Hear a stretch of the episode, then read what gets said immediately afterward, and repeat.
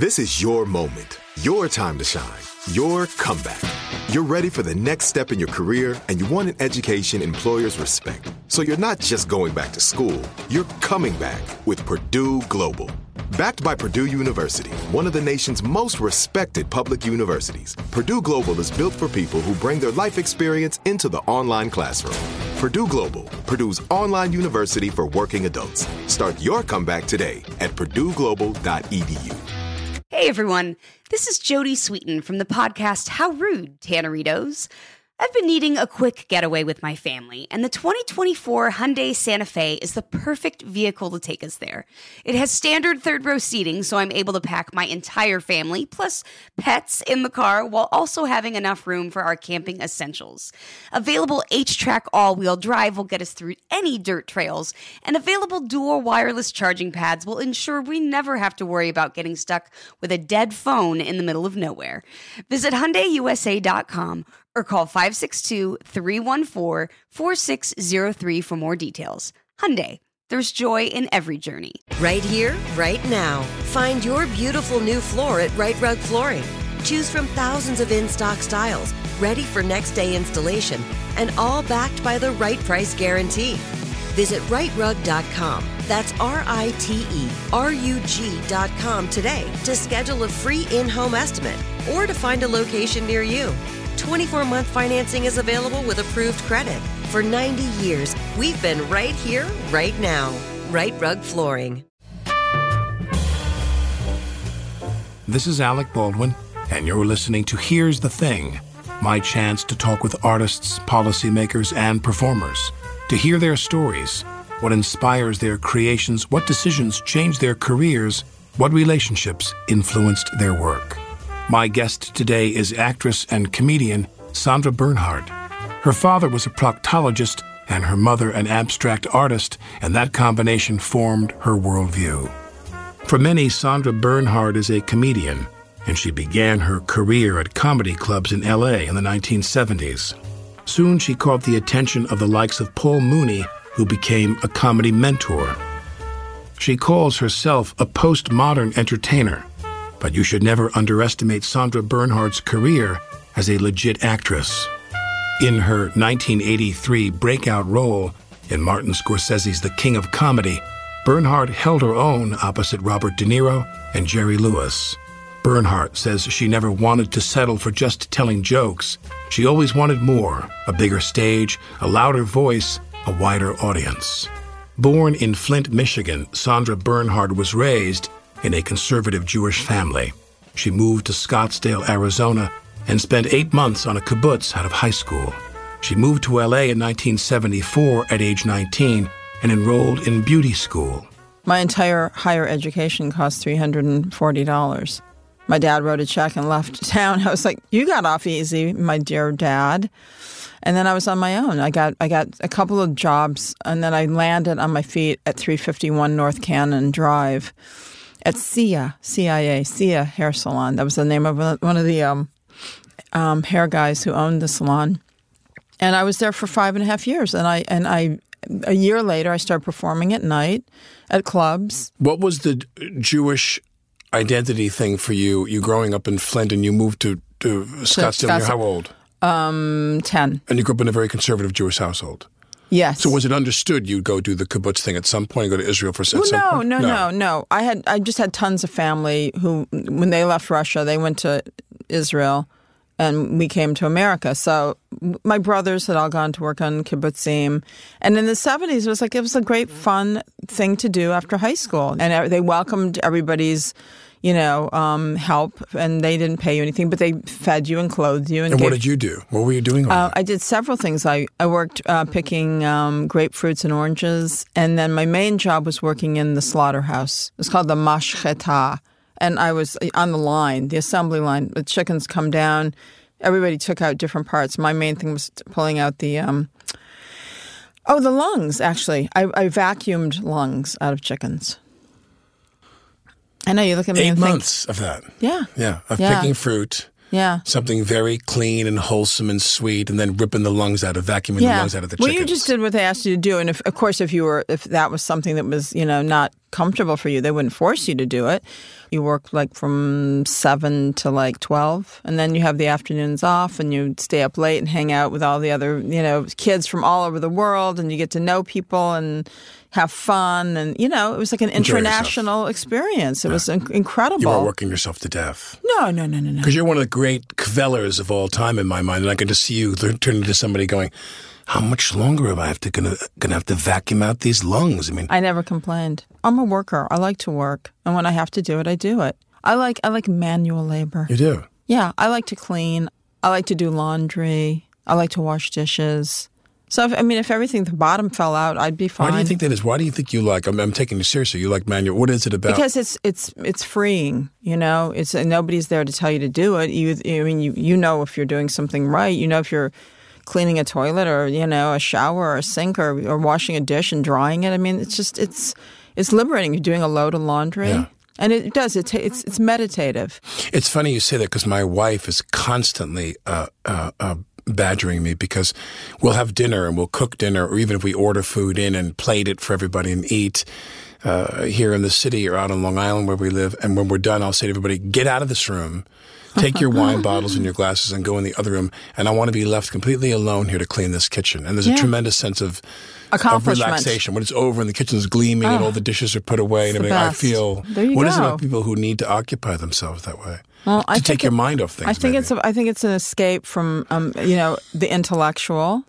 And I, I, I, I go beta. I don't think so much. yeah, I'm just going to relax. yeah, it's very relaxing. It's, it is. It's totally like I'm focused on that. it's a freeing experience. You come back from the kibbutz and you go to L.A.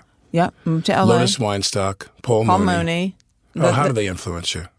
Well, they believed in me, and they thought I was the funniest thing they'd ever seen, and you know, just thought I was adorable and fresh and crazy, and you know, nobody had seen a five foot ten, you know, nineteen year old, you know, wearing a, a safari jacket, safari shorts, some lace up espadrilles, a little hat, you know, just full of like vim and v- vigor and and piss and vinegar. And I was just like a I was like a wild a wild card. What's the first club you got? You did open mic. This was at the Ye Little Club in Beverly Hills. They had open mic on Monday night. It's also where Joan Rivers used to break in her new material back in the day. So I got up and I did my first joke. I'm I'm a medium. I understand you're a small. You're an extra large. Um, that was my first joke, and then it just kind of went on from there. And then I started incorporating my singing, you know, which was really my first love. I really wanted to be. I really wanted to be another Bette Midler. I wanted to be like a wild singing, edgy, crazy entertainer, a postmodern entertainer, which I became in my own way. I did at least a year of, you know, the Little Club or um, Rusty's Bagel. This guy named Rusty Blitz. He was actually had a little part in um, Young Frankenstein, and he had a little storefront where he had served bagels, and you'd get up and do your five minutes. So there were lot, lots and lots of little clubs like that. And then within a year, I started going to um, the Improv and the Comedy Store, and um, that's where you know I started getting my chops together, and um, you know, and then I started getting. You know, I did the Richard Pryor TV show because of Paul Mooney. Uh, he did a short-lived show on NBC. Lasted What was that about like? six episodes. Well, you know, it was sketches. I was a regular, and you can see it. It's, it's available. People come up all, all- quite often and say, "Oh, well, you're you know adorable." We did a roast. We we roasted Richard. I, I was one of the people who roasted him. So that was like that. You know, again, just thrown into like this major situation. And I just, you know, you just learn how to stand on your own two feet. You know, it, was, it didn't really involve acting school or, you know, I never really studied anything formally. It was just all my sort of, fa- you know, uh, um, fascination and imagination that, you know, carried me through at every different juncture. But when you're with someone like Pryor and you're young, describe to me, is Pryor calling all the shots or was some producer, writer, No. director doing everything? No, it was it was Burt Sugarman, I think, was the executive producer, which was I don't know, it was just sort of like incongruous, you know, some of the people involved with it. But Paul Mooney was the head writer. Right. Um, Robin Williams, it was his first big gig. It was like a lot of people that familiar faces um, now, and so Paul would write little parts for us or little you know in the sketches, and we just did it. I, and how was Pryor? and Pryor was just like he was just- Supportive? Oh, beyond. He would just stand there and like laugh at everybody. You know, he he was a fish out of water. He didn't like that format at all. He didn't like being under the thumb of NBC or being censored. Mm-hmm. You know, so that's why it only lasted for six shows. that's I can't fucking do this no more. yeah, this is this is the sad news. Pryor is very bottled up. You wouldn't see much emotion from Richard Pryor. Uh, it was all done in you know the dressing room. But he was very supportive of you. Oh and yeah, the yeah. and Always, he just he loved to laugh at at young, up and coming entertainers. And totally not threatened. No need to control. If, he had a suggestion, he would whisper it to Paul. It was very, all very subtle. And then what happens after that? Well, you know, I'm just I'm performing during the day. I'm doing gigs. I'm, you know, I'm still not. Yeah. How, how would you say your performances are changing? Well, I mean, they they opened a, a room at the comedy store called the uh, the Belly Room, which was for, um, for only women performers. So it was the woman who owned it, um, Mitzi Shore, who's still around barely. She was very like she was she was like a segregationist. You know, she separated the men from the women, and she loved the men. She didn't like the women. She didn't think w- women really belonged in comedy, and it was all very strange.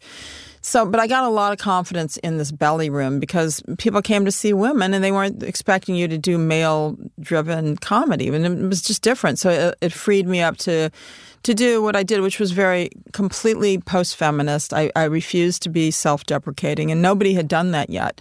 No, no woman comedian performer hadn't done something where she was like, "Oh, you know, I'm so ugly, or I'm this, or Yeah. I'm that." And, I'm and single. Mm-hmm. Mm-hmm.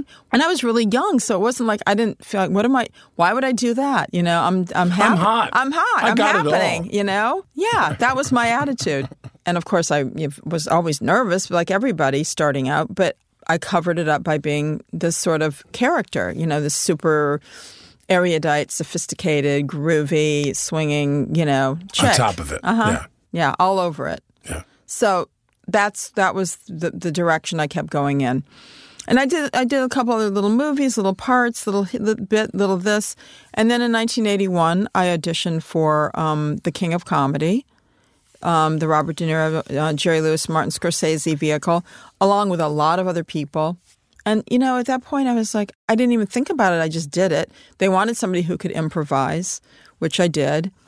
And after like about a month or two of auditioning, several several auditions for at different levels, um, I got the part, and that was you know a game changer for me.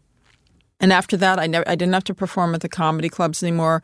I would I would Did go, you miss that? No, I didn't. didn't? I never wanted to go back to the comedy Why? clubs because I didn't like that scene. You didn't. No, that wasn't for You too that cool wasn't for Sandy. no, no. Then I could start, you know, playing rock, Really? That's rock and roll clubs and doing concerts, and You like that? even if it's just like a, a, a rock and roll club, it has a different connotation because then I have my band and I can sing and do all the things that I do because I wanted to do a whole performance, a whole evening, not just like tell Tell jokes. tell jokes. Right. You say that Scorsese and the people involved with the film, I guess, uh, auditioned several people for quite a while to get down to casting you. What was your interaction with him? Did he work with you a lot? Did you go in and see him a lot, work Yeah. the material with him a lot? Yeah, well, I mean, I, my initial audition was for Cis Corman, the casting person, and she was like visibly stunned by me, and I didn't know what that meant. But she's, I think Marty needs to see you. So she had me back the next day, and and and Debra Winger was driving a Volkswagen, and I'd known Debra Winger because she was um, a waitress at the Improv, and she said, "Sandy, it's me, Debbie," and I looked, I said, "Oh my God, hi, Debbie." So then I got nervous because I thought, well, she must be up for the film too. She, like I'm sure she was. It was up at the um, um, Chateau Marmont. That was all the, the auditions in LA were at the Chateau. So the next day I went back and I read for Marty, and he loved it. And then he brought me back to read for him and Bobby De Niro. And yeah, they just kept, and oh yeah, and then they came to see me perform at the comedy store. And uh, Richard Belzer um, did a little improv with me, which was really sweet because then they could see how I interacted like with somebody who was, you know, sort of like the movie was going to be. And they loved that. And then I didn't hear from anybody for a month. And then they um, flew me to New York. And I stayed at the Mayflower Hotel, which is now, you know, that big, 15 Central Park Yeah. West. Yeah. where it was all happening, the Mayflower Hotel. Sydney Biddle Barrows was her name. Yes. The Mayflower Madam. Yes. Yeah. I, I don't know that from hand experience. I don't have her business card in my. Well, but the Mayflower Hotel, a lot was happening. I can tell you that yeah. much. I mean, every actor They sold the stayed there. Remember that they sold the contents of the hotel. They tore down the hotel, and before they did, they offered people a chance to come in and buy the contents. They sold like an estate auction, the drapery and the furniture. I It was mean, it was it was the worst stuff in the world. I mean, it was like from you know yeah. from from a million years ago. But it was it was a fun place to be. And then that was the audition where I was going to read with um, Jerry Lewis. And Did that you, and did you? oh yeah. And what was that like? Oh, I, I think it was great, but I was that that was the only time I was really nervous in the whole audition process because it was Jerry Lewis, and he's an intimidating Yeah, figure, sure. you know. And He's kind know, of a no. When I met him, he's kind of a no nonsense guy. well, he's no nonsense, and he knows everything. You know, he's like the know-it-all. Well, of when all you, times. but it's, but it's interesting how you. Um, I don't consider myself a comedian, but I've done a lot of comedy, uh, you know, Yeah, comedy programming and so forth. And I'm around these eighth degree black belt Yeah. comedy people, Right. And some of them are. It's almost inconceivably dry and very droll when you meet them in person, and, Yes. their, and their own persona.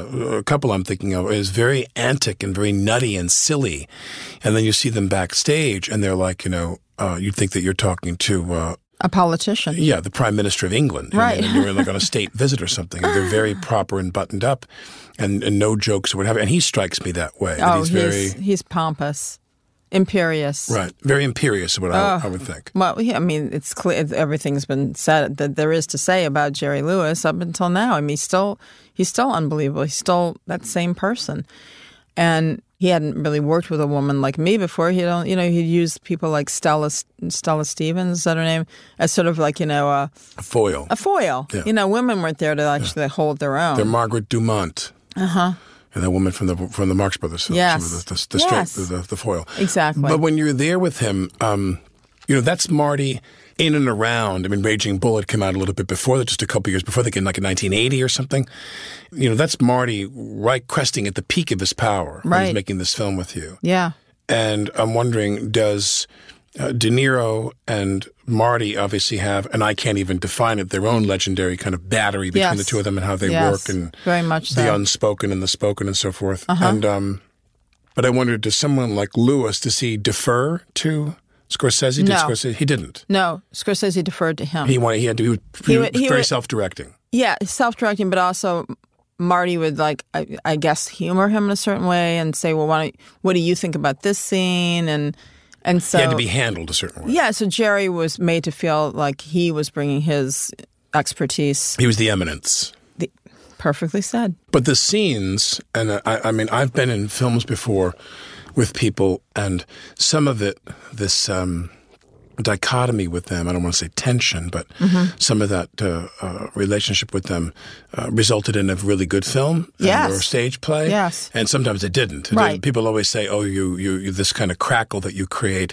there's a magic that happens, or there's something that happens uh, that's palpable on screen. I don't always buy that. Yeah. However, Yeah. you and he, it is mesmerizing. Thank you. It's mesmer. You and he on screen together. I can't think of who's going to break a glass and shove the jagged edge in whose neck first. yes. Well, that's you know that was because I just stayed in the moment, and as intimidated as I was, You didn't. I didn't. I I, I didn't relent. I held my ground, which you know. Was he expecting you to relent? You think was he expecting you to kind I, of I- break down? I think and- he was hoping. Yeah. you That you'd be weaker on film than Yeah. he wanted you to be. Yeah. That's isn't that amazing? Well, and that and then that kept you know rising the temperature. You know, for him, I was respectful and slightly in awe of Jerry Lewis, Right. For sure. You're in a movie and you more than hold your own. I mean, you are right up there delivering the goods in the film with Robert De Niro. Yeah, it's crazy. and Jerry Lewis in this quirky, weird movie that everybody loves. I know who's who knows that movie and loves you in it. And the weirdness of it, you know, you and him, everybody all taped up and everything, and the way you had all that uh, done. Uh, what happens after that? I mean, does everything just change for you dramatically? Well, it did change for me, but at the same time, I don't know if I was savvy enough at that time to like things were different. I mean, now you're like every, young actors are like they, they're plugged in, like they you know they've got their machinery all, re- all ready to go. They got a team. And back then, it was just sort of more like, wow, I just did, did this great movie, but I, now I want to kind of just go out in the road and do my shows. And you know, things, yeah, things, of course, were uh, uh, at a different level, you know, but looking back, had, had it been now, I guess I probably would have been more craven in a certain way. Aggressive. Yeah. But I feel like, I feel like young actors are, they're just so like, everything is just like, a mach- like I said, a machinery like somebody grabs you and there's you know there's the the publicist and then there's the agent and there's the manager and then there's the the handler and then there's the you know and everybody's just like kept you know in a certain sort of position where they're not really free to like move and be like totally outrageous or groovy you know well i think that there, there's certainly people who in my lifetime myself included who and this is a big swing here. I don't, I don't necessarily think you're going to might agree, but I tend to think that years ago when I was first making films, and I don't mean small parts in films in the 80s, but playing lead roles in films in the 90s, you do a movie and it was over. Yes, you shared about uh, I want to go on the road and do my show and what have you, but I had much more faith in providence about what was going to happen to That's me artistically. That's what I mean. That's what I, I kind of laid back and I go, well, I'm going to go do a play. I'm going to go do this, and I thought, well, only a fool thinks you can really manage this whole thing and make yourself successful. That's right. like that's luck. And I get a script sent to me, and I would evaluate the script based on the instincts I had. And I'd yes. read the script and I go, I don't think this is very interesting. And my agents would call me up and go, Hey, man. you need to come in here and read the script again in my office. I have a special lamp I have on my desk, uh-huh. and we're going to put that on the script. Uh-huh. And the lamp is a lamp that projects onto each page the amount of money you're going to be paid for this movie because it's like millions of dollars. And now I feel like people have bought. So many young people have. They're making movies they don't want to make. They're making yeah. movies they don't even know if they want to make. Them. Right. But they've been sold on the idea that this is the movie they should be doing to, to right. stiffen their career. Right. Well, also there's there's so many films now that are you know that are the big you know um, either sci-fi or you know or the Marvel. superhero. It's just it's a different time. It'll never be what it was in the 80s and 90s. Let's face it, though, you and I, we'd chop one of our hands off to be in one of these Marvel movies. You, you know Well, that, I yeah. think, I, I, and I think we'd both be great. I, mean, I think I'd be a great kind of evil su- superhero. superhero. Yeah. Um, so yeah, so then I, after that, I you know I did I did a little bit of television, I did a little bit of film, and then I did a lot of performing. And then I sort of you know really broke out as a live performer. I did my first one woman show here in New York, Without You I'm Nothing, which was legendary right. and became an actual film, not like a special, but we made it into a film that was quite interesting, and you can still see it.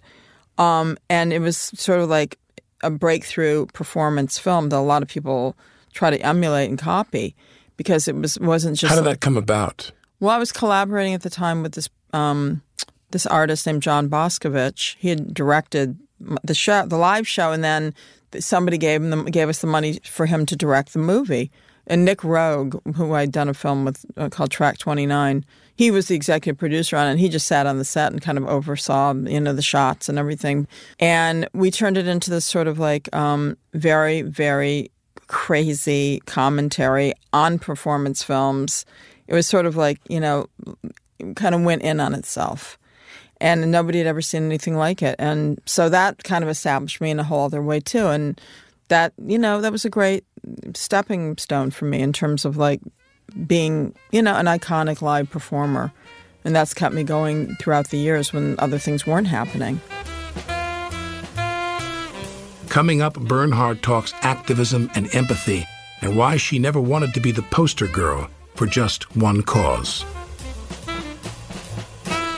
Explore the Here's the Thing archives, where you can hear my conversation with another iconic New York artist. I was an attention getter, but I didn't want to be Eve Arden. I really didn't. Okay, okay, that's a good point. Why? Well, because I don't want to be a funny girl that's just cracking wisecracks or staying up with the, uh, you know, with the rollers in her hair. Yeah. Take a listen to Elaine Stritch at here'sthething.org.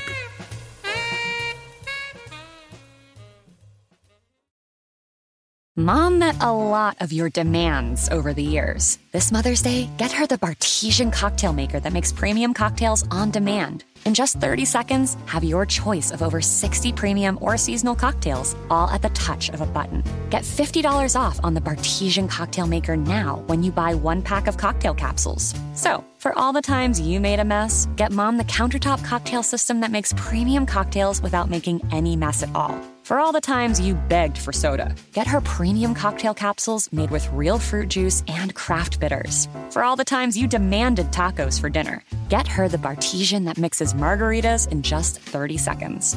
Make mom's Mother's Day and all the 364 days that aren't Mother's Day with a Bartesian cocktail maker at $50 off. Visit B-A-R-T-E-S-I-A-N dot com backslash mother now to get $50 off the Bartesian Premium Cocktail Maker. Bartesian, premium cocktails on demand. Hey, this is Jodie Sweetin from the podcast How Rude Tanneritos. As a nostalgic voice from your past, I'm here to remind you that amongst the stressful and chaotic existence we live in 2024, you deserve to get away.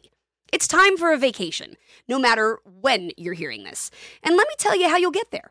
The 2024 Hyundai Santa Fe. Want to bring the family to the mountains with the Santa Fe's available HTRAC all wheel drive?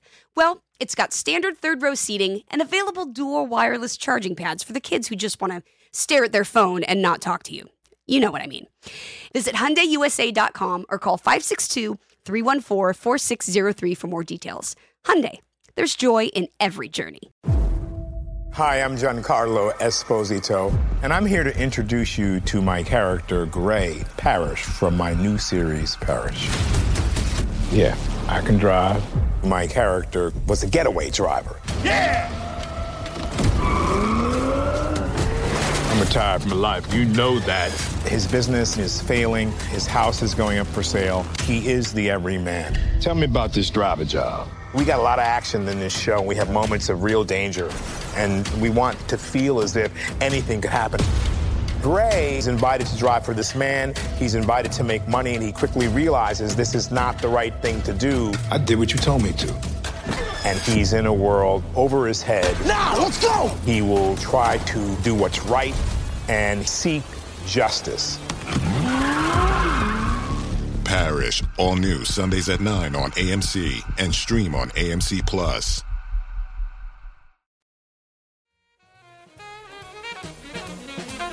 This is Alec Baldwin, and you're listening to Here's the Thing.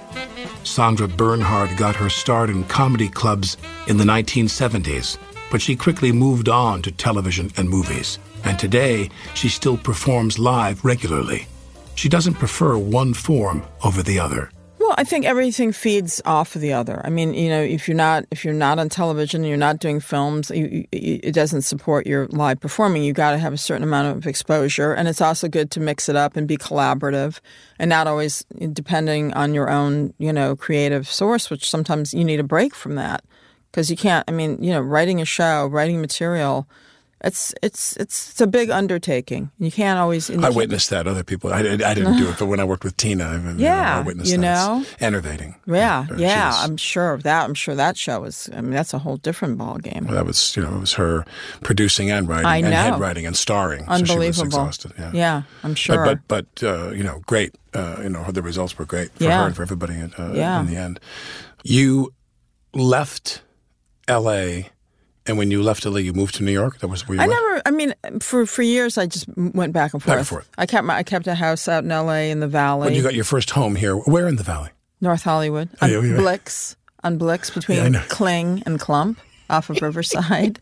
my little Spanish bungalow that I bought in 1986. For like forty dollars. Just about. Hundred and forty thousand Yeah, dollars. yeah. I lived in the valley. Where'd you live? I lived up above Taft High School in Woodland Hills with Uh-huh. my ex-wife. I was there for ten years. That I was with my ex-wife, with her and married to her, and then uh, for about seven years, a little bit after I was divorced, I went went back there and rented a house around the corner from them. So if my daughter forgot something, which was very common, she could go back home and get it. The Valley is has its. Just, I like. Do you like the Valley? I love the Valley. You do. Yeah, What do you like about the valley? it feels like you're just somewhere else. I like the valley because it's just unpretentious. Yeah, that's what I mean. It's not L.A. It's not. You drive down the boulevard and all that shitty architecture. Oh, it's wonderful. It's you. Just, One you, you become comforted. Yeah, you, because you don't feel like you have to um, uh, come up. You know, you you don't have to rise up to anything. There is no, there is no pretense in the valley. Let's do our valley. Let's let's valley off right now. Where would you go? Where would you go? Well, back then, I mean, you know, there's um, uh, Jinky's Jinky's. for breakfast. Yeah. They're mainly Good breakfast, breakfast. place. Yeah, breakfast Yeah. places. Dinner- there was a- CC's Pancakes on the boulevard over near Encino. yes. Iroha for sushi over Yes. there by uh, uh, uh, Coldwater Canyon. Right. Well, like New York, like any place, but New York you can get quicker, you know, to, you know, if you want to go for Italian, there's, you know, you can go downtown, you can go uptown, you can stay midtown. I mean, there's a million places to go, but LA, it's like, you know, it's a big schlep. Well, as my friend Ken Page told me, the great Ken Page, who worked on Broadway forever and Cats and different shows like that, Ken Page said to me, he said, uh, he said, New York is a river and LA is a lake. He said, in New York, you step out the door and there's a current that pulls you in a certain direction. You just go, if you're walking down the street with your friend smoking a cigarette down Columbus Avenue, you're doing something. And you'll, you'll, you'll certainly land and you're going to end somewhere up else. somewhere. He yeah. said, and you'll land somewhere. He says, "L.A., you got to put your oars in the water and row and, And row like in, a- in, in, in, like a son of a gun. to the where you want to go. You have to make plans. Uh, and it tests friendships. Yes. So, you know, so I never really left LA until, I guess, until my daughter was, you know, five or six and it was school became more serious. And then we stayed here most of the time. Now, you're are you married? No, I'm You're no, I'm essentially, but you Essentially. know, my girlfriend and I are. She's your partner, she's my oh, very much so. and and she's someone who, if I read her bio correctly, she basically did one show. Did she do the show with you? Does she continue to write, or she's not writing anymore? She writes, but she never, she's never written. We've written we've written scripted projects for TV, but to no avail so far. But she worked with you, didn't she? No. No. Okay. No, no. I met her. I met her when she was working at um, Harper's Bazaar. I thought she wrote a show on IMDb. It's she did like the Sandra Bernhard Experience or something. Oh no, she that was my, my short lived talk show on A and E, and she she was she was on it as my sidekick. she didn't know how the hell she ended up there. She was like, if the, if this show gets picked up, I'm not doing this anymore. She's a very she's from St. Louis. She's no nonsense. She's like she's not she's not in it to you know for the for the fame or the the, the attention. She's just the opposite, which is so refreshing. You first got your first home here when? Well, we bought our place in 2000 in um, West Chelsea. What's changed for you um, about New York? Well, I mean, it's home now, for better or for worse. But since 2000, which is 16 years ago, obviously, Yeah. what's changed? Emotionally, or the st- city. well, the city is, you know, as you, as we all know, it's become sort of a hackneyed conversation. Is not the city we all loved in the 80s and 90s. Yeah, I mean, it's you know, it's heartbreaking. yeah, it's it's lost its um, its um core. You know, it's lost its ability to to welcome people um, who are just starting their careers. They can't you can't afford to live here. You know, years ago, there were pockets of communities of affordable housing which were very often uh, uh, utilized by artists. Right. And the artistic community here Yeah. seems to have left slowly, they whether, whether it's visual artists. Well, everybody's left, and I mean, and and you know, yeah, I guess some people moved out to to Brooklyn and up Jersey. to Queens and New Jersey. But you know, if you're starting out and you are like a, literally like a visual artist, like a painter, I think people are going all over the place. They're going to Detroit, they're going to Pittsburgh, they're going down south. You know, you got to go someplace where there's a community. But where you can afford can to function. live. I mean, you can't. You got to. If you're painting, you need space. You can't paint in a, like a you know one tiny little room and live there too. As the city has changed, uh, and hand in hand, obviously, the people who live here has changed. And it's like that's what I find is that New Yorkers themselves Yeah, well, there's still people. You know, there's still people that you know had rent control. So there's still you know there's still a few of the old. You know the kind of Woody Allen esque New Yorkers Yeah. that you see that you think, oh, they'd be great in a Woody Allen film. You know, like the older Jewish couple, or you know, just the, the, the sort of you know interesting, flamboyant people that populated the city when I first used to come here. You know, and now they're um, less of them. yeah. You know, and every time one of them sort of leaves or dies, you go, oh, it's, you know, We're closer and closer to being, extinction. To, ex- yeah, to Right. creative extinction. You know, and and it's it's it's you know, and yet I don't know. I still prefer living here than L.A. at this point. I love to go to L.A. I like to spend time there. I guess if they called me and said you're going to come do a TV show in L.A., I'd, I'd run as fast as I could because I want to work, mm-hmm. and I'd be fine because I have a lot of friends out there too. And I there's lots of things about LA that I still love, but I don't know. Everything's different. The world's different. We're on the precipice of total craziness. I know. You know the um, the band aid's been ripped off the wound. The Republican Party. We see what what people. A big swath of people in this country really feel the racism, Uh-huh. the fear, the xenophobia, the misogyny, um, on and on and on. Oh, the mourning for a, a, a way of life in Yeah, this country that's- that's, ending. That's that's been ending. American supremacy and the fact that we're going to go into other countries and interfere with their uh, lives and we're going to exert our military power in every corner of the world to, to our advantage, to Right. our, our standard of living, to keep our standard of living. It isn't working anymore. No, it's a time of flux. It's a time of change, and it's a time of you know, in a certain way of anarchy. You know, on both sides of of the of the of the aisle, and you're not sure how it's going to all um, shake down.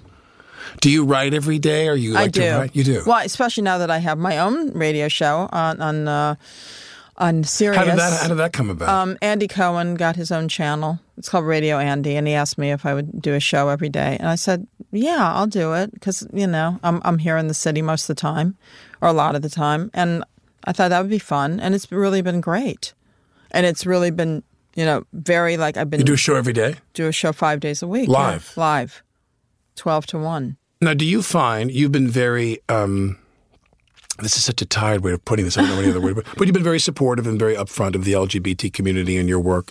And do you find it's like? Are you glad you came? Uh, you came not came out, but you lived your life bisexually or whatever, whatever way at the time you did, or do you wish you were here now? No. you don't. No, because I was never. It was never really about that for me. You didn't care. No, I of course I care. I ca- I want I want rights for everybody. I want everybody who's unique to be comfortable in that setting. So that was always my from my point of view like if you are a freak, fly your freak flag and be comfortable and you. know that you're going to be fine because I can't always hold your hand through it because I I was of the belief when the LGBTQ thing really blew up, it was like, kids, we all have to buck up. You know, we all have to be soldiers. We all have to be warriors. You like you were there. You like that you were there for the fight, so to speak. No, because I wasn't there oh. for the fight. Oh. I, I mean, no. I believe that if the fight's an individual fight, and I'm not. This is this is like a whole. You know, this is a very. I'm just paring it down. Of course, I stand in solidarity to, to everybody. You know, and that goes for everybody who deserves support. But what I'm saying for myself personally, I never needed that. I wasn't like, you know, validate me, accept me. I'm. I, I don't feel comfortable. I was always comfortable in my own skin and I liked who I was, and it was. I didn't define myself by my sexuality. I defined myself by my desires and my imagination and all the things that looked, you know, like a buffet. I like a buffet. I don't like one dish. So, you know, sometimes I was dating boys, sometimes I was dating girls. When I first moved to LA, and then over the years, I had, you know, I had relationships, but I was always just like, eh, whatever. I was into my career. I wanted to have fun. So until I met my, my present um, girlfriend, Sarah, who's amazing, and she wouldn't take it any other way because she's, you know, she doesn't, she doesn't take any prisoners, and she shouldn't. Um, but she's also like, she's like, this is how it is. The world needs, everybody needs to buck up, get tough. So I've just never been one to like, oh my God, let me hold your hand. Oh, poor baby, sweetheart. You know, it's like, and I understand some people are born into circumstances. If if you're transgender or you're you, you've been thrown out of your home because you're gay, it is the worst possible thing in the world. And of course, I have wells of empathy, and I've done, you know, and I will do, and I have done benefits to raise money to be there, and I'm a, a, a vocal spokesperson. But I also see people on the train. I see, you know, people of color. I see old people. I see all kinds of people who are just barely hanging on. So my empathy is like from one end to the rainbow to the next, and it's never been specifically LGBT. It's like we're all in this fucked up soup together, and everybody who doesn't have enough is suffering. So you got to spread the shit around and you got to spread the empathy and you got to also say to those who are a little bit like, take care of me. Like, okay, you got to take care of yourself right now. I'll circle back to you when I have time. I'm over here right now trying to help, you know, this person. Because it's just, there's too much going on. What was it like for you being a mom and raising your daughter? Amazing. Well, you know, also we're, it's a rarefied atmosphere. You know, we have help, we have people that are there, yeah. you know, we have a support system. People have full lives. Yeah. yeah. I got to keep, got to keep doing. working. Yeah, I'm, I'm with you. But um, it was um, it was a leap of faith for me. I mean, it wasn't like I was like I didn't grow up thinking, oh, I've got to have a kid. But suddenly, like when I was 40, I said, I think I just better do this because I think I'm going to regret it. And I would have regretted it. And it's a work in progress. I mean, you know, you have an older kid, and oh. I'm sure that there are times when she still calls on you, and you're like, uh, because you want you want you want them to just. That's what I'm going to do now. From now on, when Ireland calls me, my daughter, if you're listening, I'm going to call her after this is over. I'm going to say. Ireland, when you call, I'm going to go, uh, I'm going to imitate you. Uh. But sometimes, you know, well, my it's daughter. like Roz Chast. Yeah, exactly. My daughter just started college, so I can't, I mean, of course, she's still a baby. What does she want to study? She wants to write television, she wants to write comedy. Don't name the school, but is she going East Coast, West East, Coast? She's small, sticking around. liberal arts, great college. Cool. She got in. She did it. That's cool. So that's cool. You know, I got no complaints. Now, um, you ever thought about doing a drama, like a one-hour drama, or is that uh, too much work? Those are long I'm, hours. I'm ready, you know. honey. Why you got something in mind for me? Call me up. I think I do actually. Call me. I'm yeah. ready to go to work tomorrow. we have tomorrow. Something that's in infancy of. I'm ready to go to work tomorrow. I'll work the long hours. It'll be in New York, nothing. honey. Hallelujah. I'll be there. I'll be there with bells on. Speaking of being there with bells on, you are at the sorting room at the Wallis. It's called the Wallace. Wallis Annenberg Performing Arts Center in Beverly Hills, December 8th, 8th 9th, 9th, and 10th. 10th. Two shows a night. And then I'll be back here. It's called Sandra Monica Boulevard, coast to coast. Sandra I'll get back in my car, drive back to New York. Joe's Pub. You drive? No. Oh. Joe's, it's the me. romance of it. Yeah. Joe's Pub, December 26th through New Year's Eve. It's my my my my holiday tradition. Two shows a night, 12 shows, six nights. I take no prisoners. We kick ass. We have a ball. I collapse at the end, and it's a new year. I'm going to ask my wife. Now, here's a real thing I got going on. My wife is what you would call a queer deer. She's encrusted in gay men. All her friends are gay men. so we're going to bring a whole gang of them. Please maybe do. New Year's yes, Eve. Yes, Come in their jock straps. Is that what people do? They do, Is there like a thing? Is there a thing? No. Oh, is that a theme? No, there's no theme. Okay. Oh, I thought maybe it was like a really cool. Like, no, but I like it if I, some drag queens still come dressed, you know, in full regalia like they used to in the old days to, to pay homage. That. Maybe I'll pay homage. I don't, I don't think I want to see you in drag. You want to see me dressed like no. Vidal Sassoon, like a, like a white cream colored well, Nehru no, jacket? that I wouldn't mind. Right. Just don't just don't wear a wig. Don't wear a wig. Okay. Please, I yeah, beg I of you. No, no, no. Um, thank you for ah, doing this. What a pleasure. Sorting Room at the Wallis Annenberg in Beverly Hills, December 8th, 9th, and 10th, and December 26th through New Year's Eve at Joe's Pub. Yeah. Rocking, so... rolling, kicking ass. Can't wait. I'm still loving it. I'll see you on the set of your new show. We're going to be paying prosecutors. Ah, honey. Woo! Sandra Bernhard, she'll be performing live later this year. This is Alec Baldwin, and you're listening to Here's the Thing.